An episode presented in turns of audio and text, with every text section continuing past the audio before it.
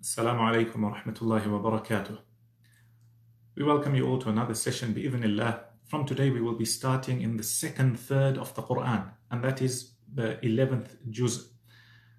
Bi'idhnillah, today we will touch on three stories. The first is a continuation of the Battle of Tabuk, where three of the Sahaba radiallahu anhum, who were good people, who were known to be pious people, they had missed out on this battle they refused to lie to the Messenger sallallahu alaihi wasallam. Rather, they remained truthful. Even Allah, we will discuss their story today. Assalamu alaikum.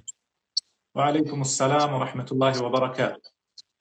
How are you, Sheikh Adnan? Alhamdulillah, all well. How are you? I hope you're well. Alhamdulillah, Alhamdulillah, I'm well, and we hope all the viewers, viewers are well as, as well. Allah, we hope they're all well, enjoying the month of Ramadan and ready for the second third, I guess. Inshallah. Yeah, yeah, subhanAllah, it's just passing so quickly. It's already 10 days.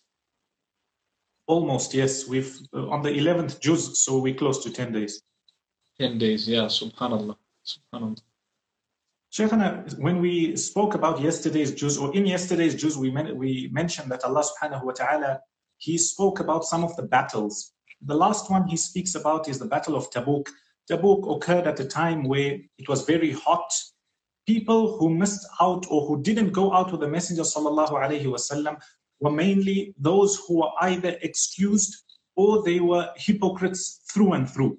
From amongst these people who missed out, however, were three Sahaba who were known as good Muslims. And when Rasulullah came back to Medina and he asked about these people, everybody who had missed out came to give their excuses. People lied, people said, you know, they gave all sorts of excuses. However, these three, they refused to lie. They refused to make any excuse. Basically, it was shaitan and laziness. They didn't end up going. So we find Allah subhanahu wa ta'ala speaks about their story after the Messenger وسلم, came back and these people had come, they didn't have a real excuse. They were boycotted by society. People weren't supposed to talk to them, interact with them. And this carried on for a while until revelation came. Allah subhanahu wa ta'ala then says, وَعَلَى الثَّلَاثَةِ الَّذِينَ خُلِّفُوا In fact, before that, He says, لَقَدْ تَابَ اللَّهُ عَلَى النَّبِيِّ وَالْمُهَاجِرِينَ وَالْأَنصَارِ Basically, Allah has forgiven and accepted the tawbah and istighfar of the Nabi and the Muhajirun and the Ansar. He then mentions these three, the three who refused to tell a lie. وَعَلَى الثَّلَاثَةِ الَّذِينَ خُلِّفُوا Those three who remained, who remained behind. حَتَّى إِذَا ضَاقَتْ عَلَيْهِمُ الْأَرْضُ بِمَا رَحُبَتْ The whole earth around them, all the people, they had boycotted them. Everything seemed so narrow outwardly and inwardly also. وَضَاقَتْ عَلَيْهِمْ أَنفُسُهُمْ And inwardly they knew or they felt that sense of narrowness وَظَنُّوا And they knew most definitely أَلَّا مَلْجَأَ مِنَ اللَّهِ إِلَّا إِلَيْهِ You know, there's no escape from Allah. The only one who can save at this time of difficulty is Allah. Yes, subhanAllah. Well, what I found amazing in that is that Allah subhanahu wa ta'ala says that they they spoke the truth. Or the, the prophet ﷺ, we know from the narrations that these people went. And there's a, a very detailed narration in which Ka'b ibn, ibn Malik says that he went to the prophet ﷺ, and as he was going he thought to himself maybe I can say this maybe I can say that. And then he realized to himself that I cannot say anything except the truth. So he went to the messenger ﷺ, and he said that which was the truth. And ultimately this led to his you know being uh, marginalized in society where people didn't talk to him. People you know kept him one side. They boycotted him basically. And it was said that he was even told to keep away from his wife at some point. But he stuck to the truth. He didn't change his story. There were people after he had told the truth that nearly convinced him to go back and lie once again to the Messenger wasallam, but he stuck to the truth. And ultimately, verses of the Quran were revealed regarding this Sahabi of Rasulullah sallallahu alaihi wasallam and the other two who were left behind. So, when we speak the truth and we say that which is correct, then ultimately Allah subhanahu wa ta'ala, He will grant us the, you know, the freedom from that uh, situation or that difficulty, that problem. Sometimes you think that maybe if I just tell a lie here, I'll get out of it, I'll be able to escape from this situation. But when you utter the truth, when you say the truth, then it's possible that Allah subhanahu wa ta'ala will test you with different uh, difficulties and circumstances. But after you have passed that test, then there'll be so much goodness that will come into your life. Imagine, till today, we mentioning the, these Sahaba's names, uh, Ashab's names. Why? Because they told the truth and they stuck to the truth. Had they spoken a lie, they would have been forgotten like the rest of the people who had lied at the time to the Messenger sallallahu alaihi wasallam. Somebody is asking, could you name the Sahaba, please? The Sahaba, Ka'b ibn Malik, Murara ibn Rabi' and Hilal ibn Umayyah. And uh, somebody taught us before, if you want to remember it, remember Makkah, Mim for Murara, Kaf for Ka'b, and that Ha for Hilal. So inshallah, that way you can remember these Sahaba or these uh, companions' names. For me, what stood out, a few things when Allah Jalla wa ala says, وَضَاقَتْ عَلَيْهِمْ أَنفُسُهُمْ وَظَنُّوا أَلَّا مَلْجَأَ مِنَ اللَّهِ إِلَّا إِلَيْهِ You know, after this narrowness, this difficulty, this hardship, they knew ظَنَّ can mean they thought, or in a lot of places in the Quran, Vanna means bil yaqeen, they most definitely knew. Here it means they most definitely knew that the only escape now is if Allah grants us this freedom. A lot of times with your difficulty and hardship, if it's bringing you closer to Allah, if you're starting to do goodness, you find you are attached to Allah. That is a good sign. And bi'idhnillah, you carry on with this and whatever you've been afflicted with, it will come to pass bi'idhnillah. Another interesting point mentioned in the same narration, it's a long narration. Ka'b ibn Malik radiallahu anhu speaks about his tawbah, and he says when glad tidings came to him, he then, you know, he headed out to Rasulullah sallallahu alayhi wasallam and a lot of people were giving glad tidings. When he reached the place where the Messenger sallallahu alayhi wasallam was, I'm sure it was the masjid, he then says, one person from the Muhajirun stood up, came running to him, and you know, he shook his hand and embraced him and congratulated him for his tawbah and that his tawbah had been accepted. And this was Talha ibn Ubaidillah. It then mentions in the hadith, and this instance, Ka'b, or this, you know, this, uh, what, what had occurred here, Ka'b ibn Malik always remembered it. He always remembered this motive or what had occurred with Talha. Imagine you coming to a place and one person comes out and he comes to you and embraces you and he makes like you know you are the most important person in that in that moment. That is your moment. Look at how this sahabi talha ibn ubaidillah was able to leave that mark bi'idhnillah in the heart of Ka'b ibn Malik. Hence in the hadith it still says and he used to hold it, he used to cherish that moment, and he used to have a special place for this Sahabi. Subhanallah. Wallahi, the way we treat others is how they remember us, not uh, sometimes the way what we've done for them, but the way we treat them. You know, people tend to forget that you helped them out or you did something for them, but when you treat someone well, uh, then that person will always remember, you know, that day he did X, Y, and Z. He stood up, he hugged me, he greeted me, he, uh, you know, he showed me so much love. They'll remember these things uh, because us human beings are emotional uh, beings. So ultimately, the way we are treated is what we remember. And that's why I find it so interesting where Allah subhanahu wa ta'ala says, وَأَمَّا السَّائِلَ فَلَا تَنْهَرْ And as for the one who is begging, he's asking, don't give him a bad word, don't chase him away Rather, give him a good word, leave him with a good word. You know, in the hadith, Rasulullah says that even a good word is a uh, sadaqah. So if you have nothing to offer materially, then say something good to them, make them laugh, make them smile, joke around with them, and, and, at least you've left them in a better mood. Yes, acknowledging people and with the correct intention, obviously. Another point he mentions in this hadith is that he told the Messenger sallallahu alaihi wasallam after be, uh, being granted glad tidings that he wanted to give all his wealth away. He was happy. He was, you know, excited. And the Messenger sallallahu alaihi wasallam tells him, keep some of your wealth. Keep some of your wealth. I think there's a very important lesson in there. At times, you know, when we too happy or too sad, we might do something that's a little bit irrational. Look at the Messenger sallallahu alaihi wasallam. Yes, if somebody wants to give all his wealth and he wants to do a good deed, one of us might think, yeah, yeah, yeah, give it and give more and give more. The Messenger sallallahu alaihi wasallam had a vision. He said, if this man gives everything now, what will he live off?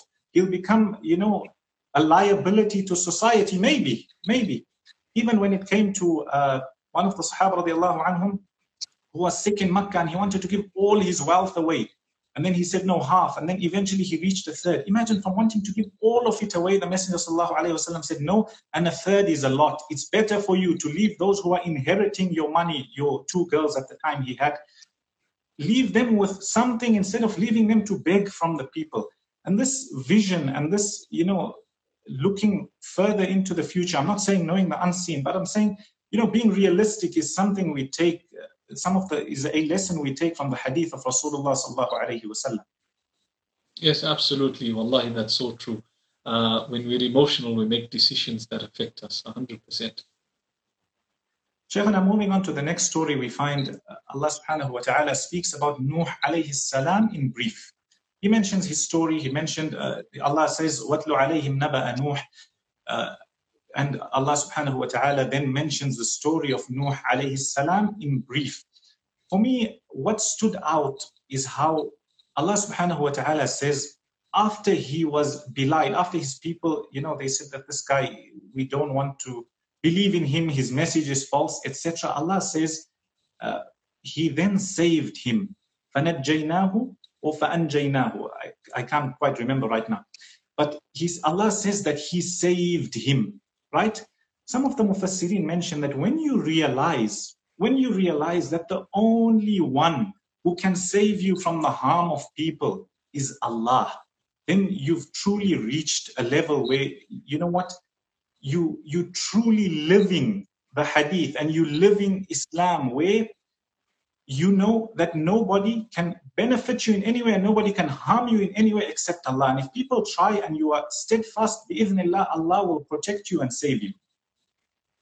Yes, wallahi, we, we tend to attribute power to people who don't really actually deserve that power. You know, in our minds, we, we feel that they have the control or authority over something, not remembering or forgetting that Allah subhanahu wa ta'ala is the one who ultimately controls everyone and everything in existence. So if we have a link with He who controls everything, then uh, absolutely no need to worry about anyone else. Uh, Allah subhanahu wa ta'ala says, فَإِن تَوَلَّيْتُمْ فَمَا سَأَلْتُكُم مِّنْ أَجْرٍ That if you are to turn away, then I have not asked you for any reward.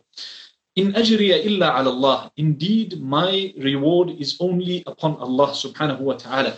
So what I find amazing is the way in which he says that if you are to turn away, then my reward is upon Allah subhanahu wa ta'ala. I haven't asked you for anything.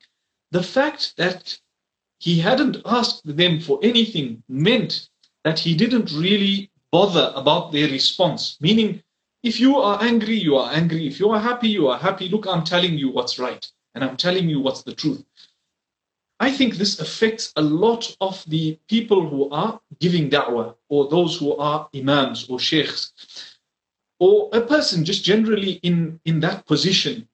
What happens is you've got someone giving you a salary, and the minute that something goes wrong and you have to say the truth, you you stuck between the truth and getting your salary.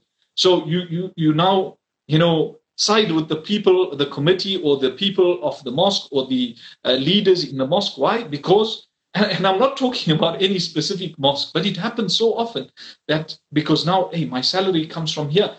Now, I was actually sitting in a majlis one day when a scholar reminded one of the uh, mashayikh that was there that وَفِي السَّمَاءِ رِزْقُكُمْ Your rizq is in the heavens. Allah subhanahu wa ta'ala is the one who gives you and provides for you. Don't worry where your wages will come from if you are in such a situation.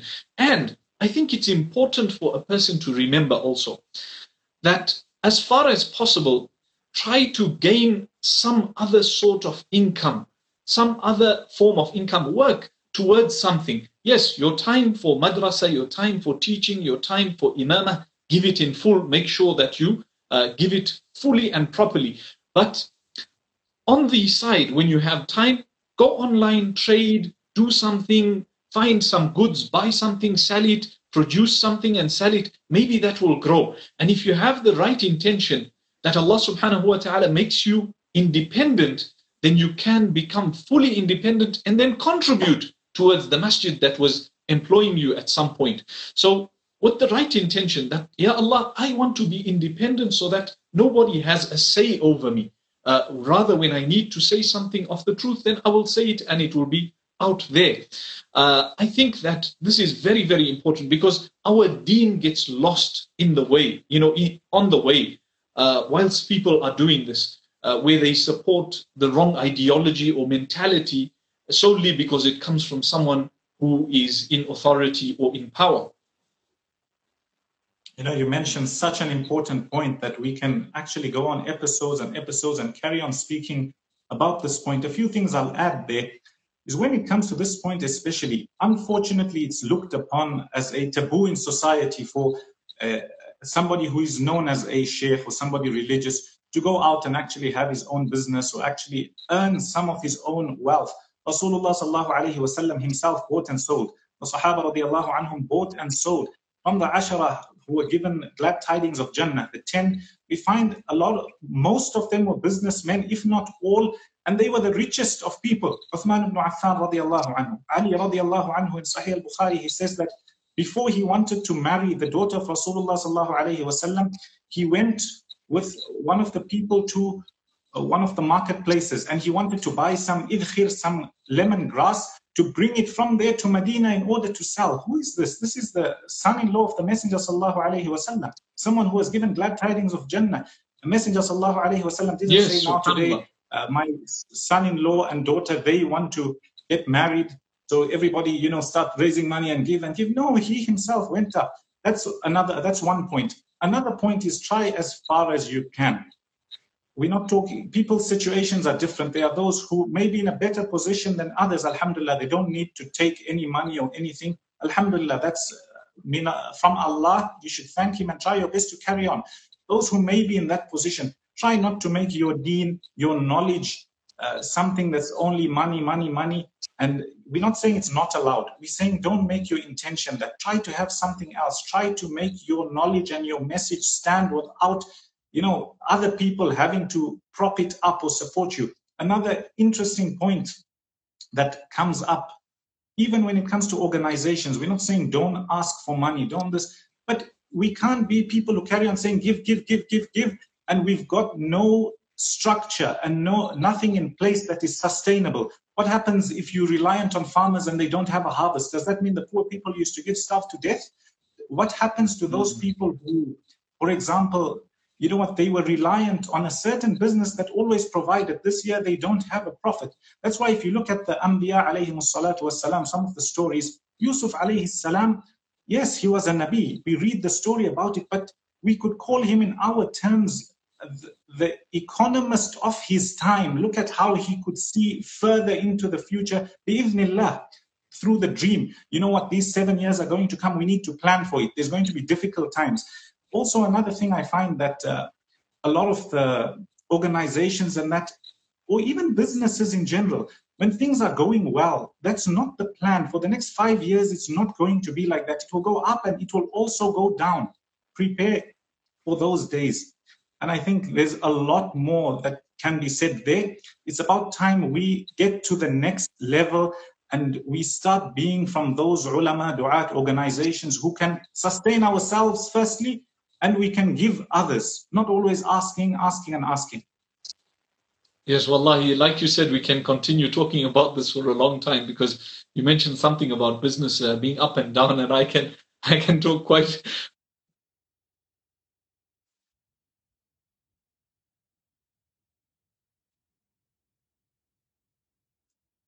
As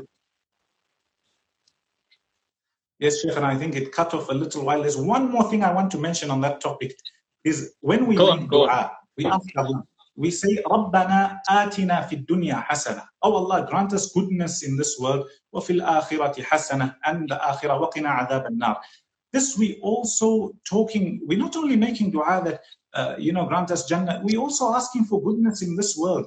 And there is nothing wrong. There is nothing wrong in learning from somebody else who knows in business, no matter who they may be. There's nothing wrong in learning. Learn from somebody who, you know, and, and, a problem we have is we always want to look back in history and say the Muslims were once great and we once knew this and talk about now. Those were Muslims. Tilka ummatun qad khalat. Yes, it's nice to know that they brought this knowledge and this knowledge and this knowledge. What about us? It's about time we, in the same way, in the previous uh, few years ago, hundreds of years ago, they came, took that knowledge, took it back home and implemented. We need to go to them and learn certain things to implement them today. There's no use talking about a wonderful past when we ourselves today have got nothing to show. The only thing we say is this guy came before and he spoke about this and this was a rule that's being practiced now. What about us? So I think it's a very long topic that we could carry on. Yes, yes, wallahi. I, I want to say so much, but uh, I think let, let's move on, inshallah Moving on to the next story, Allah subhanahu wa ta'ala speaks immediately uh, after that, he speaks about Musa alayhi salam. He speaks about Musa alayhi salam with the magicians. He speaks about the dua of Musa alayhi salam. He eventually speaks about the demise of Fir'aun and how he was drowned. For me, a few points stand out here. Number one is the point of magic. When Musa alayhi salam said, قال موسى ما جئتم به السحر إن الله سيبطله. The only thing these people came with was magic and Allah will most definitely destroy it a few things and a few categories of people. Number one, when I'm talking about magic in general, some people are a bit too superstitious. Every little thing is magic and ayn and of that sort. No, read your adhkar, read your du'as. Bi'ithnillah, Allah will protect you. As for somebody who's actually been, you know, afflicted by this, there's different types of magic. Bi'ithnillah, maybe in the future we'll speak about it. But look at how the stories we mentioned before, the first thing you need to be attached to Allah. Remember, this cure of yours will come from Allah only. Musa alayhi salam said, Inna Allah sayubtiluh. Allah will destroy this magic. There's different types of magic. What uh, brings husband and wife closer, what takes them apart, you know, for somebody to go mental, etc. There's different types of things. There's also ayn and hasad, the evil eye, jealousy we should read our adhkar. If somebody is afflicted with this, remember the first thing, attach yourself to Allah. The second thing, try and get rid of all, you know, sinful things and things that disobey Allah, whether it's in the house, whether it's in your uh, deeds, your day to day, whether it's music and anything, everything that, you know, displeases Allah, throw it out. That's one of, the, that's the second, one of the most important things you can do. Another thing, when reading the Quran, Remember who is Allah. You need to ponder over his names. You need to realize who he is. Some people say, I read so many adhkar and it doesn't work because you haven't read it with conviction. You don't know who you're calling out to. Allah says, وَمَا قَدَرُ اللَّهَ حَقَّ قَدْرِ وَالْأَرْضُ جَمِيعًا قَبْضَتُهُ يَوْمَ الْقِيَامَةِ Imagine this, this being who the whole world is, is nothing. He, he holds it completely and the heavens and everything that is there and it will be all, you know, folded up. The minute you realize that you're calling out to the one who is kind, the one who wants to give you, the one who is able to do everything for you, things become easy. Recite the Quran. Don't become attached to a qari or a raqi, somebody who comes to recite. Especially, we're not saying it's haram. We're saying especially people who uh, make a business out of it. So many times you reciting on yourself with that khushu', with that concentration, fear of Allah, realizing who He is, that recitation is more beneficial than any qari or any sheikh that can come to your house to recite on you or somebody who is sick. It's excellent. Wallahi, I was hoping you'd carry on, you know, because it's a topic that people really, really, really need. Uh, just today, I, I met someone and he told me, he says, you know, I think someone's done magic to my son. And I, I told him, I said, look, the best thing you've got to do is attach your, yourself to Allah subhanahu wa ta'ala. You know, remember Allah subhanahu wa ta'ala and ask Him to get rid of this, this, this problem. And you've mentioned some solid points. Number one, remember Allah subhanahu wa ta'ala, attach yourself to Him. Number two, uh, get rid of the disobedience in your life. You know, that, that's very important. And uh, number three is to know Allah subhanahu wa ta'ala with His names and His attributes. Of course, uh, we all call out to Allah subhanahu wa ta'ala, but how many of us do so knowing the being and the uh, capabilities that He has, the attributes, names that He has? Uh, when you do this with this in mind, then definitely your dua will change, your salah will change, your connection with Allah subhanahu wa ta'ala changes. So I, I, I really believe that this is a very important topic that you've uh, touched on there. Um, Allah subhanahu wa ta'ala says, وَجَاوَزْنَا بِبَنِي إِسْرَائِيلَ الْبَحْرَ And he saw the, split, the sea splitting, right? We took the children of Israel across the sea. Now, فرعون فأتبعهم فرعون وجنوده بغيا وعدوى So Pharaoh and his soldiers pursued them in tyranny and enmity, right? حتى إذا أدركه الغرق until when drowning overtook him. Fir'aun followed Musa into the sea, yet he knew that Allah subhanahu wa ta'ala had split the sea. How do we know this? Because he knew that I'm not the one that did it. I didn't have uh, the authority and capacity to do so.